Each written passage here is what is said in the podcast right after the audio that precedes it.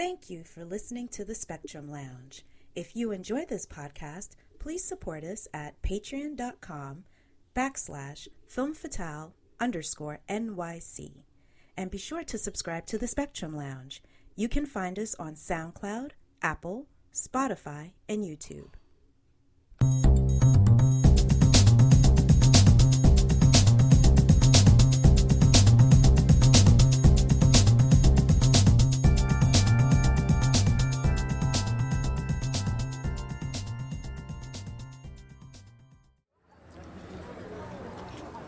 God. What's wrong, Bert? You're doing that thing. What thing? It's right. Stop it.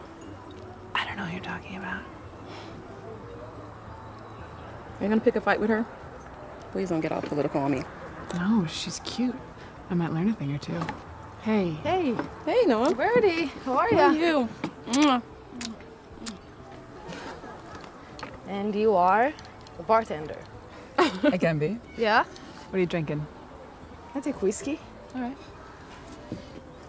So you're back from Israel? Yeah, yeah. My brother married a French guy, and then Valerie just said I could come, stay here for the rest of the summer, just work on some paintings. Okay. I promised myself I won't get too drunk tonight like last year, though. Oh yeah. Last summer at one of Valerie's party, I got, I got a little too crazy, and Birdie here saved my life. Mm. She's good at that. Hi, welcome everybody. This is Rebecca Theodore Vachon, and you are watching a special edition of the Spectrum Lounge. Uh, today we will be reviewing the movie Ma Belle, My Beauty, written and directed by Marion Hill, and I am joined by a good friend of mine, Craig. Hi, Craig. Hey, Rebecca, how are you? I'm good. I've been looking forward to this. One of the great things about having a podcast is I can invite whoever I want. Well, So- one of the cool things about having friends like you is that they have podcasts, and I get to be a guest. I know, right? No, actually, what's really cool is like when you have friends that you have conversations with all the time, like texting this, that, the other, Yeah. and then now you get to bring these conversations that you and I have anyway to like a group of other folks. Absolutely, absolutely. Yeah, I mean, with Ma Belle, I think you had sent me an interview. I think you had sent me a, an article about it like in April or May. So you were like, you know, this is something that should be on your radar. It's centering a Mhm. black poly queer woman, and I was Yeah. like, yes, definitely Yeah. want that. So yeah, so I was um, I was lucky enough to reach out to the studio. They sent me a uh, online screener. We both watched it. because I wanted to get your views on it too, because you have some very strong and definite opinions about non monogamy and polyamory in the Black community. Um, so I guess we'll start out again. Ma Belle, My Beauty um, is going to be released this Friday, uh, Mm. limited release, I believe. So just check your local listings to see where they're, it's going to be shown. Um, and basically, the movie is about uh, centers again a Black poly queer woman named Birdie. She's a jazz singer, I believe, from New Orleans. Um, she's living in the south of France, living it up with her jazz musician husband. And uh, things get complicated when her husband invites her ex lover. Clearly, the three of them were in a some sort of triad. I'll say a V. They were in a V. Every Yeah, Yeah. they were a thruple.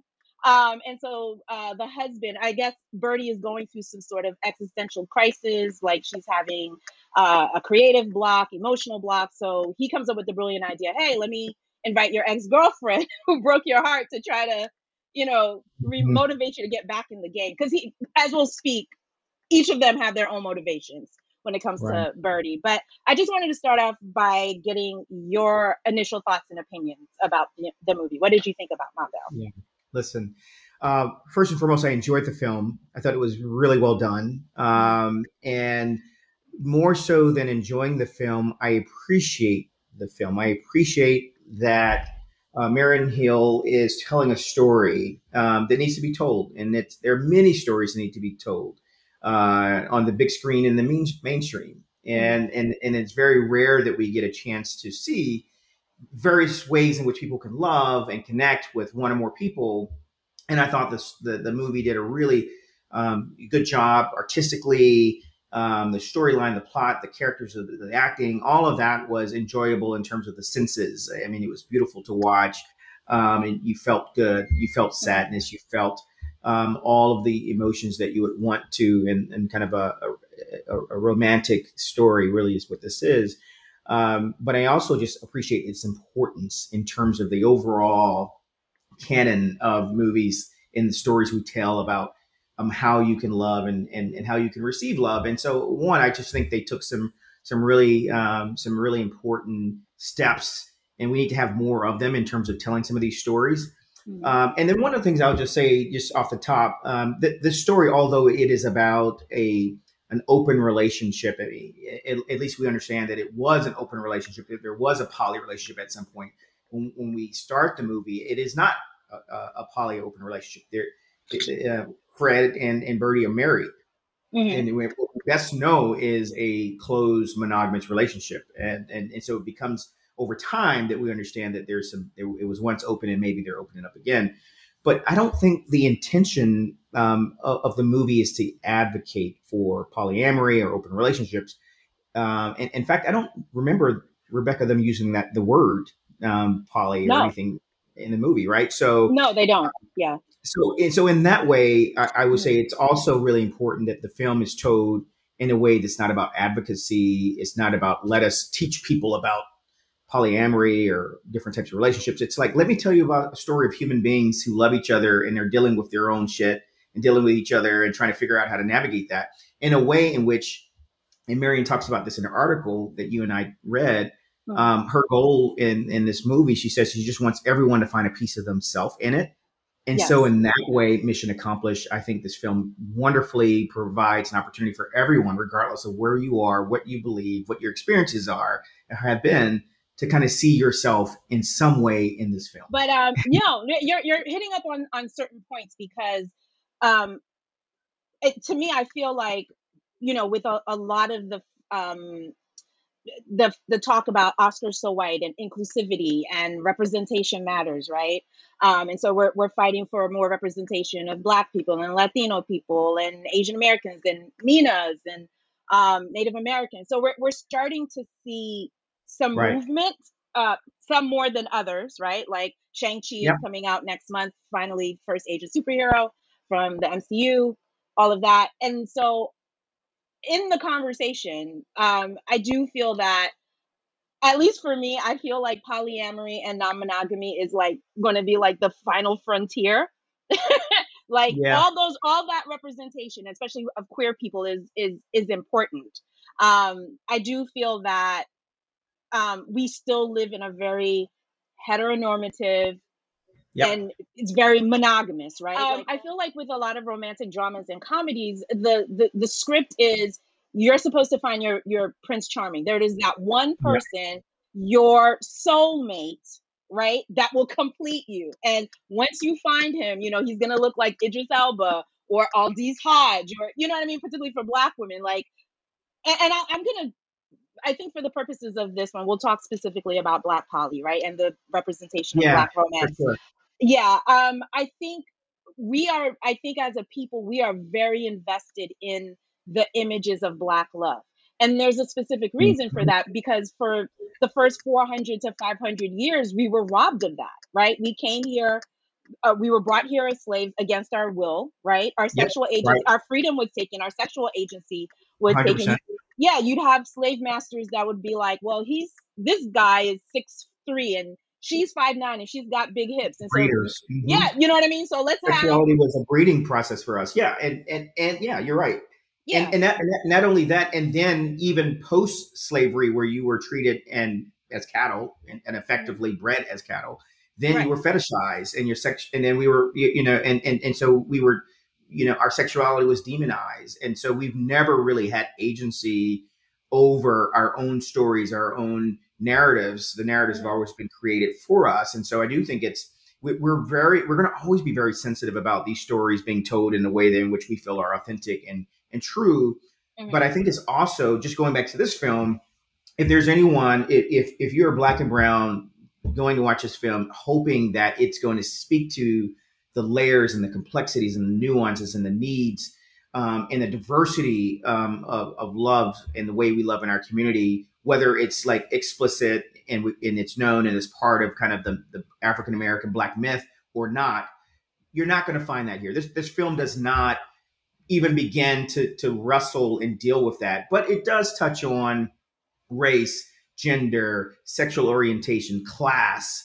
Um, and I do think uh, Birdie's character um, as a you know African American Southern sister, you know, like mm. I, I, watched her. I loved her, by the way. I'm like, I love this woman. You know, yes. Birdie. I, hey, I'm here. You know. but her character is a woman. We know her. You know Birdie. Birdie's yes. your sister. She's your cousin. She's your soror. She's the, like you know this. She's someone you've dated. So in some ways, although the film does not really even begin to address the need for us in our own um, communities to see what healthy non-monogamous relationships can look like, um, it does start, I think, the conversation. Right. Okay. And I think Birdie's a good person started, but you're absolutely right. There's still there's still a lot that needs to be done before we can really say we're we're having that conversation.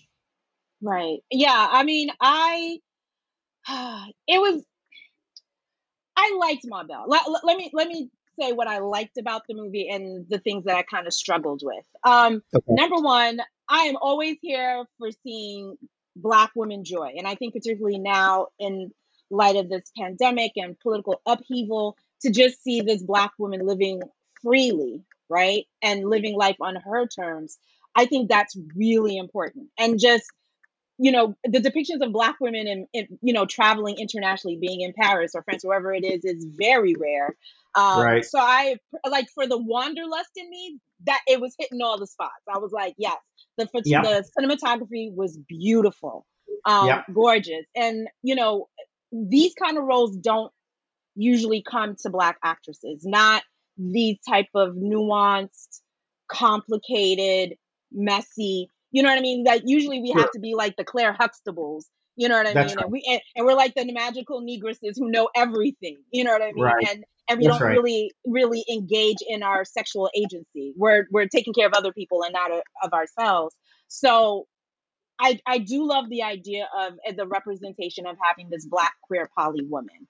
Um, so that I was like, yes, okay, I can definitely see myself and Birdie in those areas. And the actress Idella Johnson, I'm in love with her.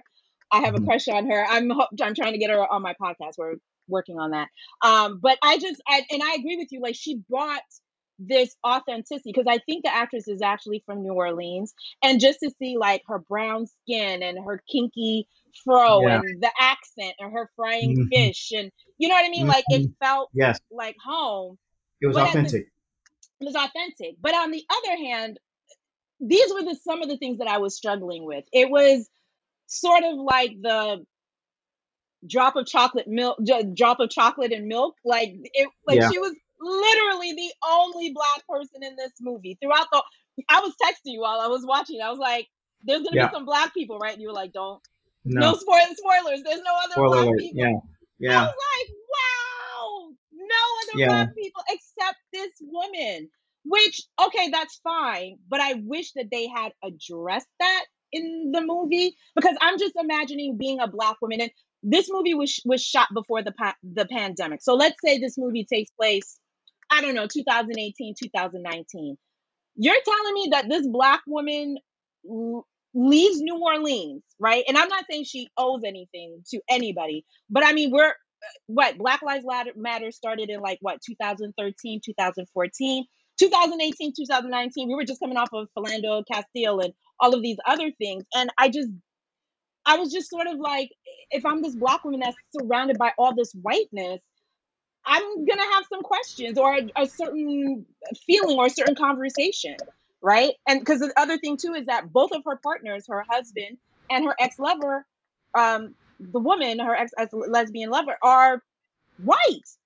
And there's not one conversation about race in this movie. Not one. I'm not saying they needed a deep, heavy conversation about that, but at least a mention of like, hey, babe, I'm like the only black woman here. I'm the only black person here. Like, yes, you have a black woman that is the lead of this movie, but I just felt like, I just felt like uh, if Birdie, at least if I if I relate to Birdie and if we're similar in certain ways, I feel like I would be having conversations with my white partners about like why would yeah. you take me all the way from black ass New Orleans and put me in the middle of this very white plays. I don't Yeah, know. What, are- sure. what are your thoughts? I, you know, listen, I, there's a part of me that just wants to imagine that there was, for the sake of editing, that they cut out a piece of the story when they were in New Orleans, a very black city with a very rich black history, and, and you get the sense that that's the world that she comes from. Right. Um, you know, at the very beginning, um, as they're, you know, kind of uh, working through a song, you know, tell me you love me, and she's like, I don't like this song. You know, this is Mhm. it's this is not my voice, right? Like, right. and, and you almost feel like in some ways there is an implicit conversation about race. Um, it's not explicit. The implicit conversation is she's away from her community, hmm and she now is in this very isolated place. You know, um, and and and and people see her n- not for who she is, because there's this point where she's like, "You guys think you can just give me pills, and I'm and that's going to make my depression go away. I'm going to be able to sleep." You actually have not taken the time to get to know me, like who I really am. And so, in many ways, you know, as we think about um, the way Black people were, you know, welcomed as artists and, and and performers in France in the early 1900s, this was a place where Black people were, in many cases, welcomed not because they were appreciated as humans, but they were appreciated as great performers. And so, there's scenes where Birdie's walking through the town, and people walk up to her and like, "Oh, you know, Birdie, ça va bien?" Oh, you know, and, and they're Yeah. having these conversations with her. And there's one point where this this uh, you know elderly lady says that you know the music that your your husband was playing made me think of Django or something like that. And, and there was there's this moment, yeah, interesting. There there are moments where you kind of get the sense that even although she's not performing because it, it becomes clear she hasn't sang for six months, Mhm. that, that she's still being kind of fetishized in town as this kind of muse and this kind of unique, you know, kind of person Mhm. who's kind of picking fruit in the market and like and, and, and hoping that she'll come back and perform and be amusement for us.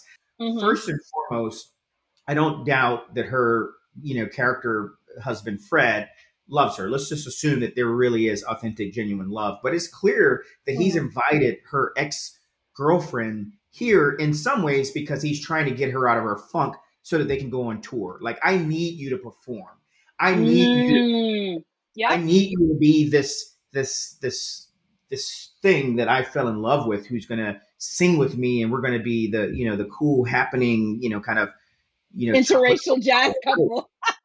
and so and so there's this kind of like I need you to be this thing for me right? And then we understand that his relation her relationship with with Lane um you know there's there's images and pictures and reflections of moments when they were happy but it, it- you do to kind of get some sense that there was you know that that relationship also was somewhat abusive right? She was Mhm. using um birdie in, in a way and and not you know kind of investing in that relationship. She left you know without Mhm. explaining. She left. She didn't come to her funeral her mom's funeral. She didn't come to the wedding she Mhm. didn't show up like she really cared about this person um, Right. in, a, in, a, in a deep meaningful way meanwhile Mhm. Birdie is like showing all this love and care. She's attending to Lane while she's there visiting. Um, she's making sandwiches and like Mm. being the you know the perfect hostess for a husband when they're having their jam sessions. Mhm. And um, and but meanwhile, um, depressed because we we you know we we think she's she's lonely. She's mourning the loss of her mom. She's she's she's feeling alone in this otherwise world that's not her own. Um, right. she doesn't even speak French well, as as we we kind of understand. So this is really not her world. Mhm. And um, and and and although you know many of the depictions of poly that are not healthy, where there's just this guy's got all these women and this that and the other, um, and I think it was great to see a V relationship where she was the hen, she was the you know it, it, it really wasn't a polycule. Fred did not have a relationship with Lane, so there so we we were able to understand and appreciate those relationships very uniquely where Mhm. she really was the center. And I think that was great and that was positive to be able to see that. Yeah. But unfortunately, she was in two unhealthy relationships. Um, Yes. Anybody, when you see this film, you know, you're going to love Birdie. You're going to love her character. And then you're going to find yourself, particularly if you're, you know, a black person, you're going to say, like, I'm trying to understand what is it that she sees in these people? What is she getting out of this? What are they giving to her? And do I think it is worth like, do I think this wonderful gem is worthy of these, um, or are they worthy of this of this gem? and you kind of find yourself in, in that you know kind of mind frame of just thinking through the dynamics of that relationship but Mhm. but the thing that probably annoyed me most was i kind of felt throughout the film that this is a person whose fundamental needs were not being met in either relationship and she was being used and Yes. you know um, to some degree and then ultimately the way you know all, all of them are troubled in some ways. I mean, Lane mm-hmm. is she's uh, you and I've talked about this. You know, she is a um, she's a lesbian woman who obviously has you know dealing with trouble in her own life, inability to be stable. She's mm-hmm. kind of moving from relationship to relationship. Mm-hmm. She she's still trying to find herself. We don't know how old they are in this relation in this um, movie. They're probably in their thirties. It looks like maybe late twenties, thirties. Kind yeah. of given where they are in her life cycle, and she's still trying to figure out what she wants to do, and and kind of moving from host to host, right? Yep. Um, you know, there was this kind of conversation that she and Birdie have about her her ex. Like, you know, I told you she was crazy. Why'd you stay with her? But she was a host for a moment. Birdie was a host, and then you kind of have this sense, like that, you know, that that in the movie she kind of, in an effort to make uh, Birdie jealous, um, mm-hmm. you know, starts to really show love and affection and start spending time with this is, Israeli woman. Um, and even that feels like she's moved on to another host. Um, and, and, and, and I think her name is Noah is so excited about her, but mm-hmm. she has no idea that her mind is really someplace else. Her mind is not even on her. And so unfortunately, um, we now have seen the spin cycle. Birdie was a part of that spin cycle before. Mm-hmm. And Lane, this very troubled person, is really now moved on to another victim, and that's really sad. The only saving grace is that at the very end of the movie, it looks like Birdie may have found her voice. Yeah, she's singing again. Yeah, and you know, and even though she's acknowledged that Lane is going to move on, um, she says, "I'm going to go tour. I'm going to go sing. I'm going to find my voice," and and that gives me hope mm-hmm. that her character despite being in this this really interesting V relationship, if you want to call it that, um, has found some peace. Yeah. And maybe is moving on.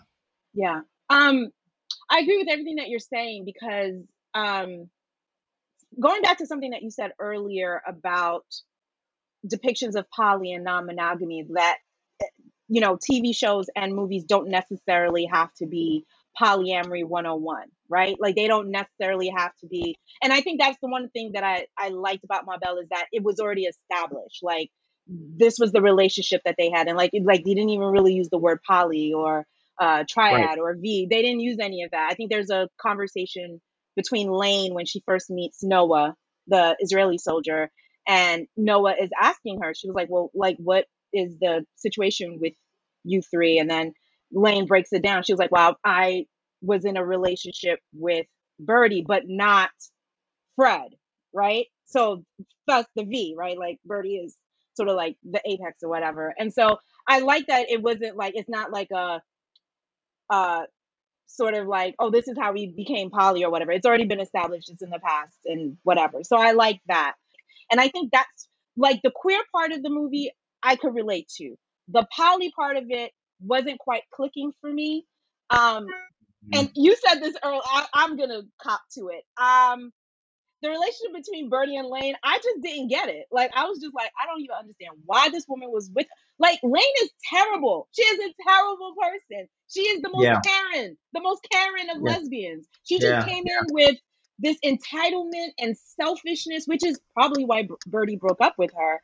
And yeah but to me it's like whenever you watch movies about triangles right or three people i always feel like the best depictions of triangles is when both partners right or potential love interests are equally compelling right? Like i should i should be watching and i should be torn.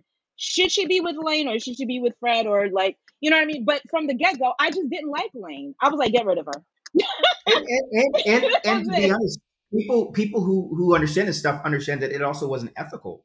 There, so like the whole so that right because one Birdie did not consent to Fred inviting yeah. this woman into her house right. with the expectation that mm-hmm. there was mm-hmm. going to be intimacy in relationship. He'd already planned like, well, she's going to live here. He picked so, so out. He picked out his own wife.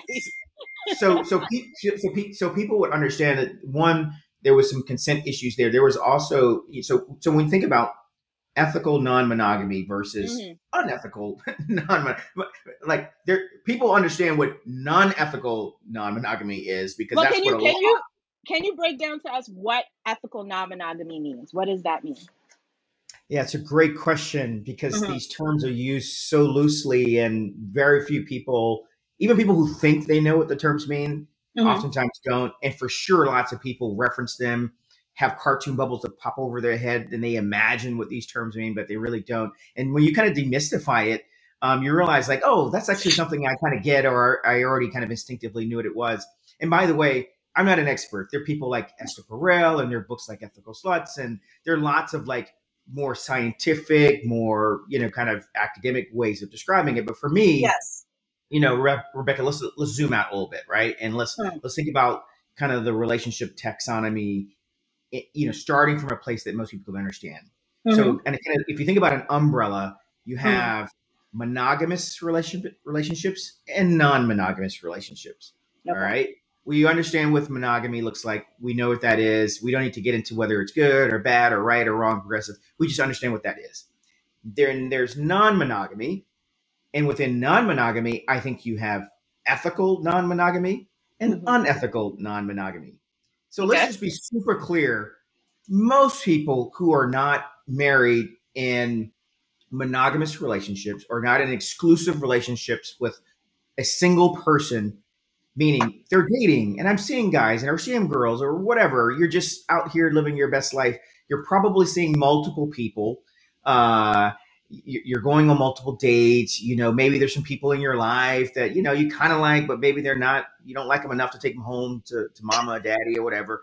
But but there are a lot of people who actually don't think of themselves as non-monogamous, but they really are, right? Yes. practice. In- in Exactly. Mhm. And- but most people are not ethically monogamous because they're not being honest meaning hey i'm dating three or five people but the three or five people don't know that you're that they are one of three or five people or you're dating someone and you really uh, have no intention of marrying them or taking it to the next level escalating it and you're never clear about what your intentions are. And so in many ways there's a lot of relationships that are unethical or there are people who are married and they cheat or they're in relationships and they cheat. That is unethical meaning no one is consenting in that relationship. What we're talking about rebecca is ethical non-monogamy. Ethical non-monogamy means that there are two or more consenting adults who agree on the form of relationship that they're going to have with each other. There's a social contract that they have with each other around what they will give to each other what they expect from each other what are in the rules what are outside the rules what are in the boundaries.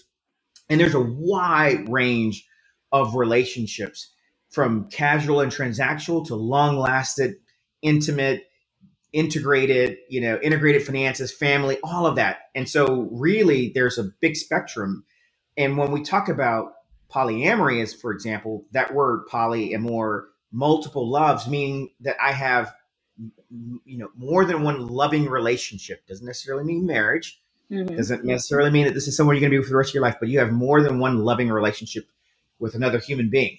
Um, and, and, and, and, and all the way to the other end of the spectrum, which is like, hey, maybe you have a relationship with one person, but you guys have an understanding and agreement that you can still date and see other people or have casual experiences or have other, you know, kind of types of relationships outside of your, your kind of core primary relationship. So that whole spectrum and everything in between is what what what, what I think of is ethical non-monogamy, meaning I have had a conversation, I am transparent, I have consent, and it's mutual in terms of the relationships I'm going to have in my life, and and vice versa. Um, and then obviously there's a whole kind of sub you know kind of se- series of relationships within poly. There's solo poly, there's kitchen table poly, there's you know closed poly, there's polycules and for the sake of this conversation, I don't think it's necessarily helpful um, to go into all of the different permutations that you know people could um, you know at one point or another desire and find themselves in, because at the end of the day, it's at what, whatever group of people decide they want to have. Maybe kitchen table, which means all of my partners can sit down at a table. We're all friends. They know each other. Doesn't necessarily mean they have a relationship with each other, but but it's lots of transparency. Closed hey, it's just us and we don't allow anyone else into our our relationship. It's just, you know, us. And so, you know, the whole idea just going way, way back up to the top is that you have monogamy, you have non-monogamy. There are a lot of people who already are non-monogamous just by virtue of not being married and dating. Right. The question is whether or not you're ethical about it. Are Mhm. you communicating? Are you intentional? Are you transparent? Do you have agreement and consent from the other people who are involved in your relationship? And that really is the ecosystem that we're talking about.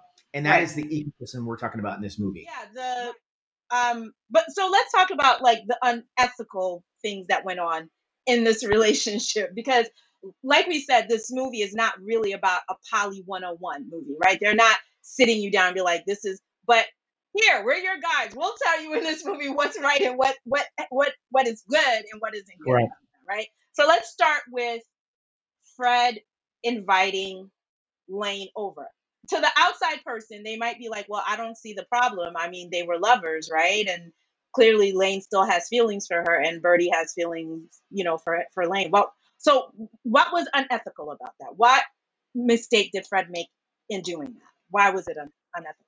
Well, you know that there, this is unethical in the in the broadest of sense. This is you know his life partner. He's married to this this mm-hmm. woman. He's married to Birdie, and he's keeping a big secret from her, which is I am manipulating and sneaking behind her back um, to to reintroduce someone who actually really hurt her. Um, You know, Lane hurt Birdie. There's there's there's trauma there, right? Yes. There's trauma, Yeah. and um, and and Fred kind of has an I alone can fix it type of like I'm just gonna you know kind of like without consenting without kind of consulting with you without talking through without understanding where you are I'm just gonna do this and I'm gonna do this in a way that isn't transparent. I didn't I get- I didn't get consent. Um, and and it's not so much just like hey stop by for dinner um, on your way to the train station you know to go to Spain. It's like and maybe you'll come live with us right? So he's making some big assumptions that not only impact him but impact someone else. Yes. um, and and that is, is wrong, and, and, and for for reasons I think most people would understand.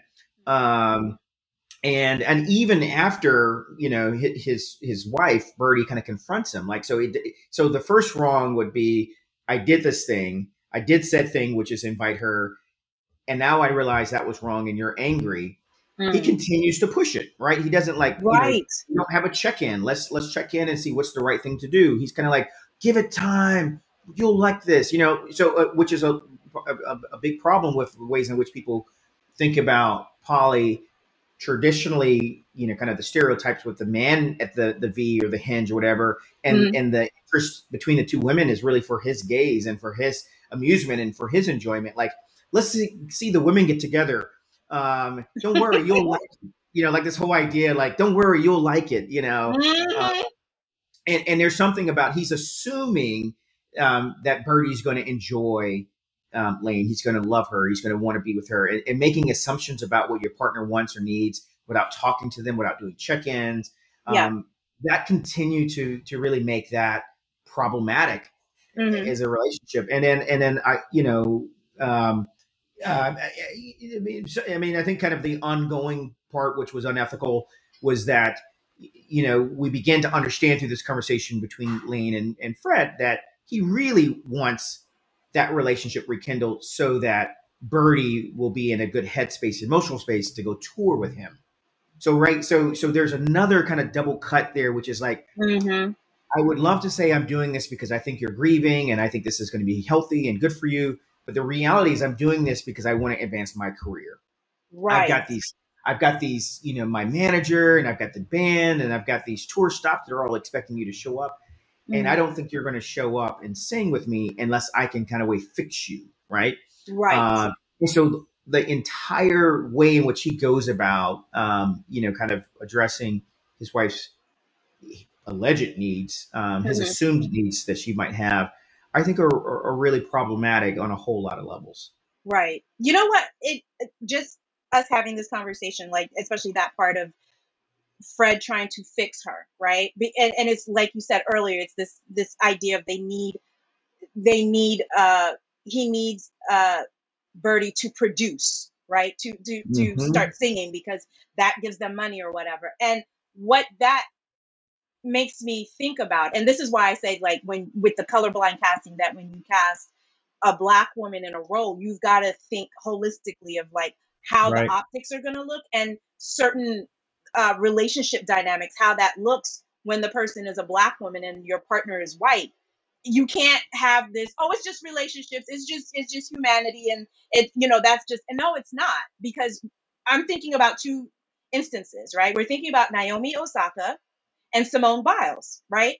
2 Mhm. black women athletes that, you know, let's start with Naomi Osaka. She was supposed to, you know, finish, what was it, the French Open? I, I forget which one it was. Uh, yeah, I think it was. Yeah, yeah, they should And- out of.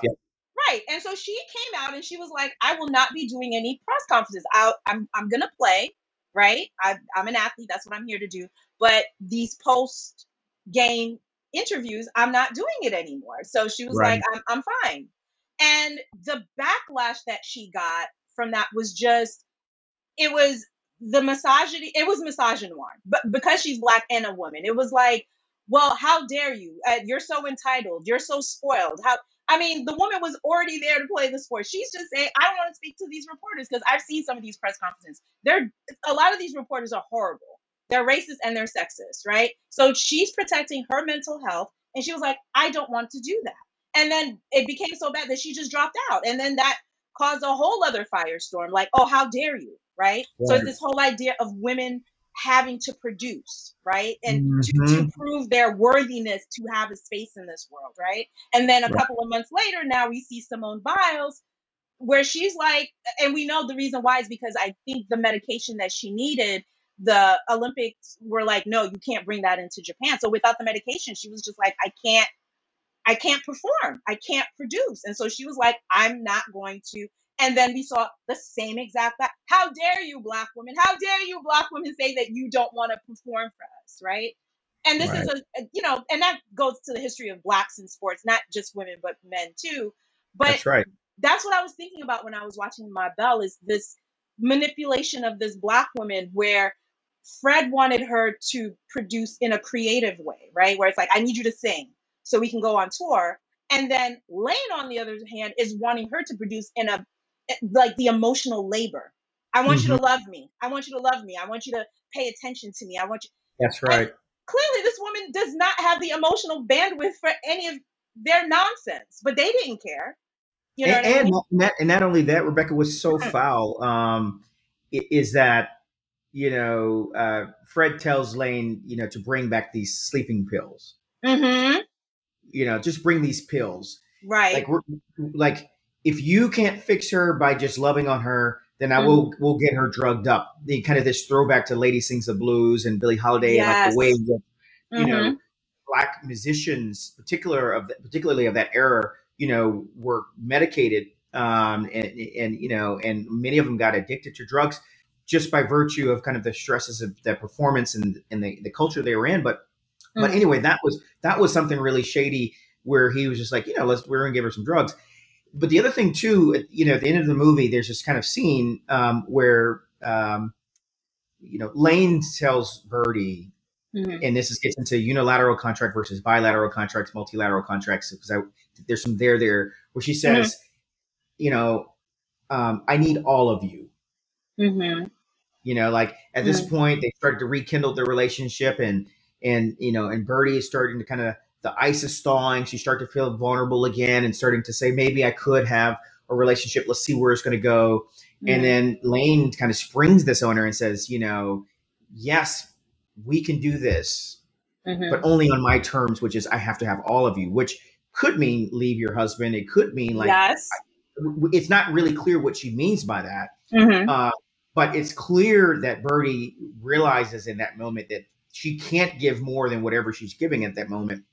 And so this kind of ultimatum, um, unilateral contract, which is like on my terms, you either accept it or you don't.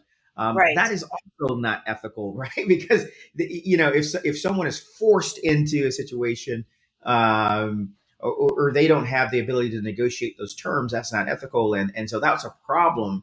And and and the fact that you know Lane kind of rides off into the sunset with Noah kind of reminds us that that she felt really entitled, like it's my way or no way. Um, and I you know, told you she was a Karen. She was a lesbian Yeah. Karen. You know what I mean? And I, and I think that's important because it's like it's this idea that you know, and I'm going to be clear here that the way that white women can be harm can be harmful to black women um, and women of color, and particularly in this context, they were in an intimate relationship. White women can still enact emotional violence on black Mhm. women and women of color, even if that is their partner, their romantic partner. And it was just so infuriating to me how like from what we understand, Lane just disappeared. They were they were in this relationship. The three of them were, you know, it sort of like in hmm this uh, throuple, and then Lane just bounced and just disappeared. And like I can't even imagine what it's like for somebody that I was in an intimate relationship with. Like my mother's sick and dying, and you don't even give me a phone call, not a text, not anything to be like, "Hey, how's your mom?" Do-? Or and to not even show up at the funeral, even if you're not talking to me, even if we're no longer romantic partners what Lane was showing was a conditional type of love, which is very toxic, right? Whereas, like, even if you, you know, even if you and Birdie had not been speaking for a year, you still show up for the people that you care about. And clearly, she did not do that. Um, Right. and yeah, and and for Fred to bring this woman back into Birdie's life, that's another form of violence. Like, like you said, like she hurt Birdie in a really awful way, and Fred saw that. It wasn't like they were in a relationship when Lane left. So Fred witnessed all of that. And That's for you to think that that was a good idea to bring the person that emotionally harmed me to, they were both awful. I, I, like, Well, there's actually there, there's actually something else, Rebecca, that Mhm. you know as you're as you were talking, it re- reminded me of this really subversive kind of competition between you know you never you really healthy metamor relationships um, are supportive and understanding of each other. You know, Mhm. maybe in in, in a a V relationship, you know, there's a schedule. Hey, I see partner one on Mondays, Tuesdays, Wednesdays, and partner two on Thursdays, Fridays, and Saturdays, and you know Mhm. Sundays I have to myself, whatever. But there's this kind of understanding, and and maybe you know in healthy relationships, if someone you know their schedule is off and I need to swap a day, or can you, we accommodate this change? Like healthy metamor relationships are like, oh, absolutely, I understand. I want you guys to be happy. It's compersion. I Mhm. really get happy um, knowing that the person I love is um, being loved and experiencing love from someone else. Which is there's Mhm. some there's a there's a line in the movie where where they talk about that, and I thought that was really appreciative. Was really Yeah. cool when Lane says, you know, how could you not love the person who loves you know you know the person you love? Right. but we we learned that, that there's some tension there right because Mhm. um you know when lane leaves the relationship um you know kind of unexpectedly uh and Birdie says you never came to check in and you didn't come to my my mom's funeral. She says you know but fred forbid me. He did not allow me to reach out. So so, so she Oh. yeah. So assuming that was true Okay. um that that would be foul right? If if, if you're now your partner is like you can't see her anymore. Like don't reach out to her. And it could Mhm. be like we don't know. It could be because she's still grieving and she's hurt and the presence of you would like hurt her more. So we don't know if that was like because he was trying to keep him keep her for himself Mhm. or if that was in some ways you know because he was trying to protect her. We don't know. Um, but what we do know is at the end of the movie when she says i need all of you meaning i can't share you with someone else that is not a healthy kind of metamor relationship. So again in this movie they're they're not they're not trying to like model like what is quote unquote good they're just Mhm. modeling humans as flawed creatures as they are in the way they show up in all these different type of relationships. Lane is very selfish. She's very self-centered, um, a- and she brings that. And and unfortunately, um, Birdie is a very loving character. Um, you know, is very giving, and Mhm. she's with two emotional vampires who really are sucking her dry. Um, Not emotional it's a great vampire. book, by the way. Emotional Vampires. Check out that book. It's you probably haven't Oh seen it in your life. that's, a, that's actually a book. It is a book. Yeah. Oh my god, I have to read it. I have to read it. Yeah, but I think um because you and I when we talked about the movie afterwards, and you said that uh, where you were like one of the things that you liked about the movie is that you could see yourself in each of those characters. You were at one point you were Birdie, at one point you were Fred, and at one point you were Lane. Um, and you know, now that I'm thinking about it, I was like, well, usually things that we hate or that you know, usually things that we hate, it's because we see it reflected in ourselves, and That's so right. like I'm Yeah. thinking of like I'm like okay, I can definitely relate to Birdie. Have I been pre- Fred at some point in my relationships? Definitely. It's harder to say that I've been. You've probably been before. lame too. Don't. You've probably been lame too. Right. I think so. I think we're I, definitely. I think, and I think, but I think this is this is why cinema is so important. That's why art is so important because if you have perfect characters, you're not learning anything from that. It's like having flawed and and nuanced characters is a really great mirror for yourself to kind of work Which- these things out. Yeah. Which is which is why I love listening to your podcast when you're talking Oh, about. Marvel characters and we talk Yeah, about Marvel characters versus DC characters. The reason why I love Marvel characters is because Uh-huh. they're all flawed. Peter Uh-huh. Parker can't get the girls in high school. you know, Wolverine is like trying to wrestle with being an animal. I mean, like you Yeah, know, yeah, yeah. and Yeah. you can like Captain America is like the only character that's like I don't know if I really know a lot of people like that, but everyone Right. else, everybody else, I kind of know someone like that, you know. Right, right, um, whereas like you know the, the super friends, I mean like the the the uh, DC characters are a little bit harder to relate to, but you're right. Like great Uh-huh. movies, hmm they tell they tell stories of real people, Yeah. and they tell stories um, of people that you can relate to and Mhm. and oftentimes that they really do it right and Mhm. and they can disarm you in a way in the movie where you don't even realize it they're showing you yourself Right. uh, and you have to like so i after that movie to be honest with you i had to Mm. check out some pieces of lane in me and just be like wow Yeah. Yeah, you know, I'm like, um i i don't like you know that there that there's a there's a little bit of selfishness in there that you know Mhm. that you don't feel like it's self i mean i'm sure she didn't think she was showing up as a selfish person Of course but the way no of course not Yeah, yeah, that's, of that's what entitlement is all about yeah, yeah. um but uh but you know I, I i think that was one of the cool things uh, about the movie is that you know you really can see hopefully some Mm-hmm. parts of, of you in all of them yeah, I think so too. I and and but I i think love that, is, that is an important tenet in polyamory and non-monogamy is the fact that if you um if you're if you're you're investing your happiness and you know based on the status of your relationship or the status of how many people you're seeing or not seeing um you're gonna have some hard times you know? Like that's something that i'm still wrestling with like me being with someone or not being it doesn't determine my worth as a person. But we live in a society that tells us that all the time. You turn on the right. television you go to the movies and they tell you and particularly if you're a woman if you're a woman of a certain age and you're not married and you don't have a man you're just you know what i mean? And god forbid if you're over 50 and you're past childbearing age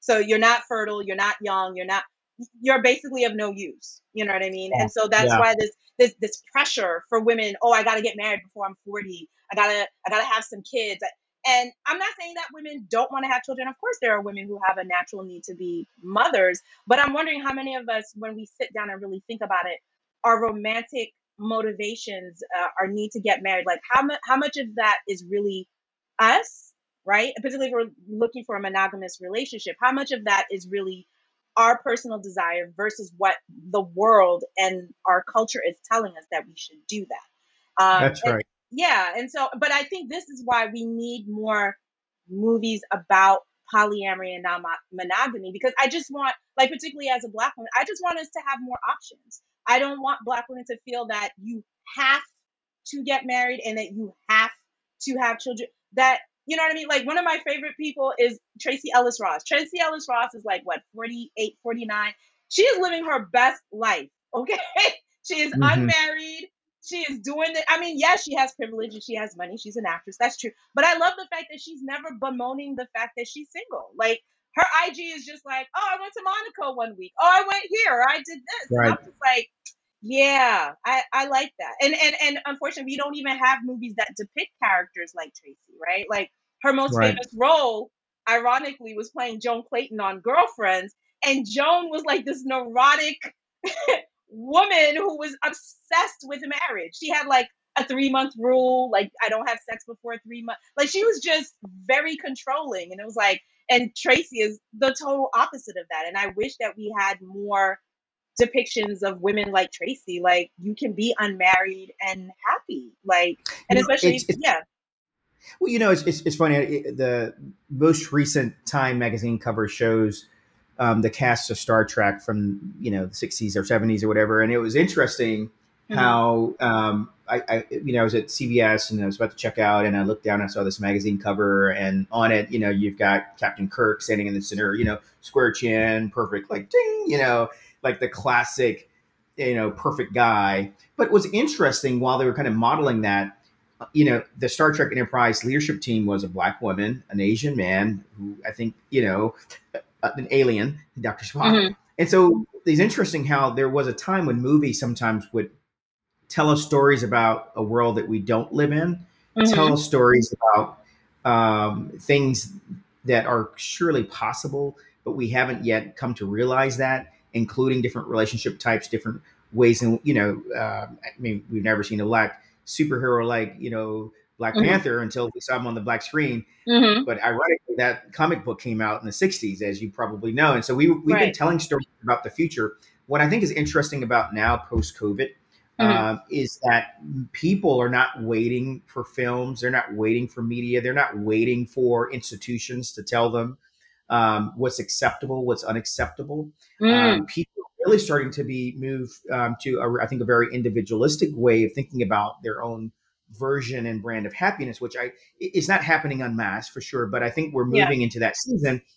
Um, you know, we, we probably grew up. You and I are around the same age mm. um, where we were given a formula. You know, mm. you go to these schools, you get this type of job, you get married, you have 2.5 kids, and you get a white mm-hmm. picket fence house, and then eventually move to the suburbs. You retire. The end. Right.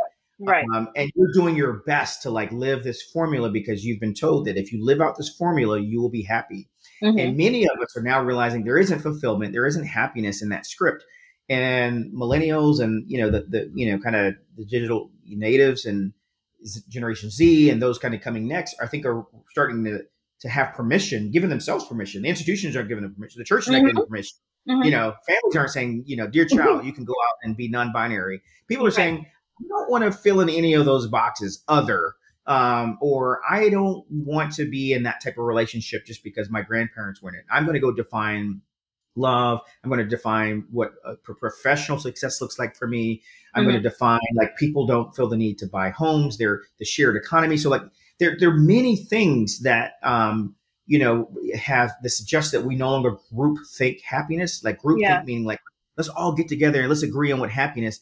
And mm-hmm. then we sit around at the table and we keep reinforcing these norms. And today people are kind of like in their own, I think more than in the past, in their own spaces saying like, no, who am I authentically? What is my authentic, you know, kind of need and, and version of happiness? And I don't really need anyone else to co-sign on it.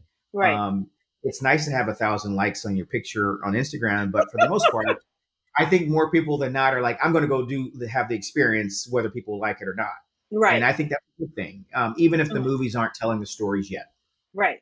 So here's the question for you: Why do you think? Because I, I mean, we're talking about the depiction of black poly and black non-monogamy. Um, now with Ma Belle, is it black poly? I mean, the character is black and she's poly and queer. Um, what I am noticing, and I'm I'm just I've been trying to dig and find depictions of like black poly between all black partners, right? Whether queer where it's you know a guy and uh, you know a black woman two black men or two black you know what i mean? Like it, it i do feel that there is certain that there's this uh representation. Because we saw this funny enough we saw this in when we started to get more depictions of black queer characters they tended to have white partners right? Usually in movies and tv if you saw a black it was to the point where i could just i could just pretty much predict. If i saw a black gay male character, I was like, oh boy, his boyfriend is white. But oh, it was a white guy. And I was like, wow.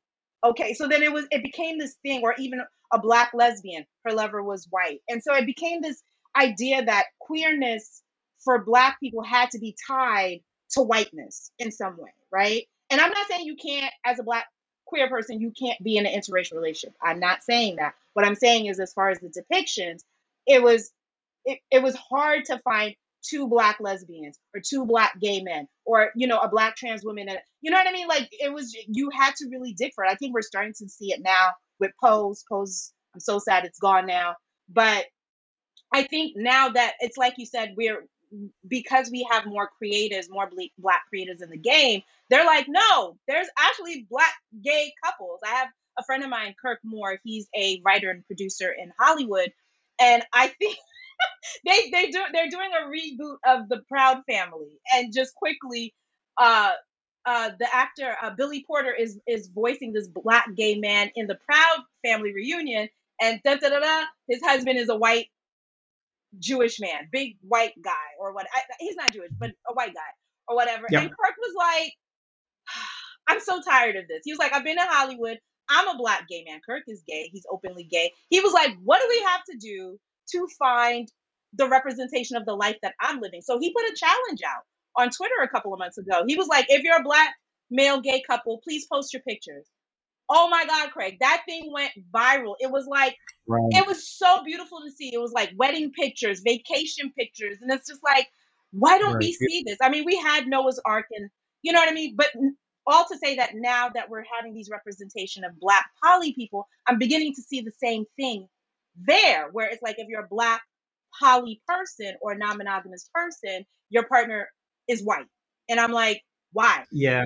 you I know don't know I if there's a, you know, the, the kind of the supply demand stuff. I, you know, I'm not in the movie business and you know Mhm. more about it than I do. Right. Um, I can imagine people would say, you know, well, what are the stories that will sell? And what are the stories that the mass, you know, Gen Pop will accept and understand and relate to? And how can we like create this formula where like the Cheerios commercial, like everybody sees something in that commercial that like allows them to like want to go buy a box of Cheerios Mhm. um, I, I'm not smart enough to understand the psychology of like nudging and like and and and like how do you target and micro target communities and and and buy. But I will say that the supply side, like those stories are there. The fact that people Mhm. posted all those pictures, Mhm. um, wh- whether or not Mhm. the, the the film industry like sees a profit or or sees like you know we could do you know whatever 20 shows you know and and and like really make money on this um is almost like not dependent it's not dependent upon or rather i should say the supply like it is like happening independent of like you know uh people putting those images out there. But i will say that we are i think maybe entering into a golden age um, for black film like you know watching them and underground railroad and and like you know my good friend friend saladin patterson who's doing the remake of the wonder Wonder years with fred yeah. savage yeah, Yeah. absolutely and Mhm. so i think there are now um, black writers and producers and executive producers and actors and actresses who are now finding they have permission to tell stories that they didn't have permission to tell before Mhm. right Mhm. um, like we have per- permission to now introduce characters and now there's a whole wakanda you know what i mean it was one of the highest grossing movies and it's not about the traditional basketball player you Mhm. know um you know kind of savior savior relationship between kind of like the poor destitute black child in the hood who's saved by the way. you know like we see Yeah. these scripts and, and all those the time. Mhm. you know, you just take it off the shelf and like rinse, repeat, and we kind of have a, you know, we know what kind of money we'll make. Now we're we are seeing an industry that's more comfortable. Well, let's tell a story that we haven't seen before, Mm. um, and let's introduce characters and let's introduce relationships that we haven't seen before. And to your point, and to your rightful, um, you know, frustration, we don't see enough of it, and Mhm. we're certainly not seeing all the permutations that we need to to reflect the reality, Right. right? Right. Um, I, I, I do sense Mhm. th- that, that we're starting to see more of it um, certainly more than what you and i saw 20 30 40 years ago That's very true. Um, but, but but do you long ways to go Yeah. Do you think? But I'm wondering if there's a connection there because, okay, on one hand, we're I'm saying, okay, we don't have enough depictions of like black poly couples or black poly polycules. But does that is is that tied to the fact that we're in the black community? That's something they still don't want to talk. Like that's still taboo. I- mean, we're Real still talk. dealing. Yeah, like talk. Yeah. Yeah, yeah. so i mean like all right so this is like you know we go sit around our kitchen table we're gonna have real talk right? So Oh, okay. i mean you, you, you know I, I do think in our community um, we have not even seen we're we're just getting to the place where we can see ourselves as like normal high functioning professional you know you know kind of human beings in society. We're just now seeing ourselves as a president. We're just now seeing ourselves you know like claire and bill huxtable that was like the first time we'd ever seen like in movies and, and tv shows like this functional healthy black Mhm. family Mhm. um and we haven't really had a cosby show since i mean we've had blackish and we've some other ones that are really cool but Yeah. by and large i think there's still a part of us that are trying to play catch up Oh, you know yeah. I, I and I, I, you know, I don't know what it's like to be Italian American and be like another mafia movie. Really, do we have to see another mafia? movie? Can we please show an Italian being the president of the United States? I would imagine. Wow, I- that's a good point. I've not I have not seen that in the movies. I don't think we've So had an you you, Italian. you probably you Yeah, probably have not. You'd be like, please, yeah, John Travolta, can you not play another like you know bad guy? Um, and and so there's probably so so so I think there are two things going on. Okay. One is we haven't had agency around our sexuality, around our imagery, like our storytelling, and I think we're still trying to catch up and just like in many ways like establish some of like the the basics Yeah. right? Like the hmm the basics of Right. you know um in, in a distribution of like these personas show up in in society. We've only like focused on like one thin slice. Hmm and i think there's kind of some pent up demand to just see some other broader images that a lot of people can relate to Yeah. but that's not to say that and therefore we should wait another 30 years before we see all of the other diversity in our neighbor in our community Mm. but i do think that you know and um, part of that having not had agency over our faith over hmm our bodies over our sexuality i mean all of that stuff has always been kind of fed to us and manipulated and and either fetishized or monetized and so i think people are hesitant to, hmm to do things that seem to be risky and and and this is stepping out of a, a norm um, when you know i'm just now being viewed as norm hmm normal Don't rock the um, boat.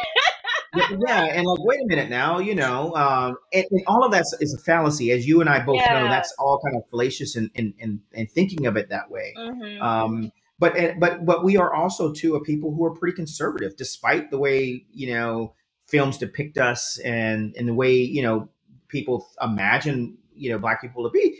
You know, hmm most most of our families are pretty religious, even if you're not, or um, you know, but we th- we come up out of the church. We kind of come out of a, a kind of a certain sense of community and communal norms that hmm have largely defined the African American experience and largely been responsible for our survival. hmm And so stepping outside of some of those norms sometimes can be really threatening when you have a conversation with someone about like, well, is that you really think Jesus did that? That's really unnerving to someone to like even have an academic conversation about like who was, you know, Yeah. who Yeah. who might this, you know, Nazarene, you know, Palestinian Jew been, you hmm know, two thousand years ago, two, you know, like we don't. So some of the things that we ought to be comfortable having a conversation about, things we ought to feel like we have permission to like explore and create safe space in our community.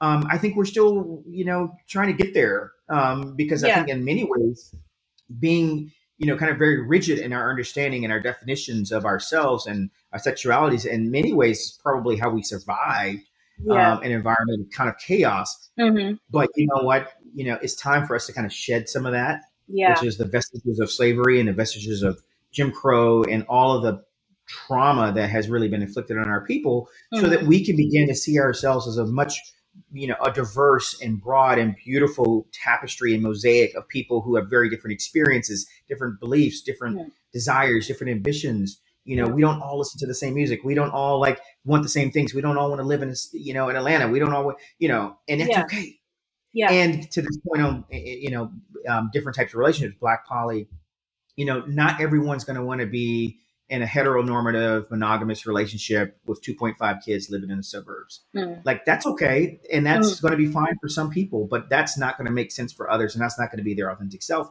and we ought to create safe space so that we can start to like encourage people to not only pursue that but if nothing else make sure you're not doing anything to make space unsafe for someone else who does and that's Mhm. something we need to do in our community is we need to like be able to talk about this and talk about your sexuality talk about your experiences talk about your desires and not be attacked for it Right. and then sure when we have the opportunity to tell these stories on main street Mhm. and on the mainstream um, you know uh, ma- main screen we ought to be able to go support that and demand that we see those stories because that's part of us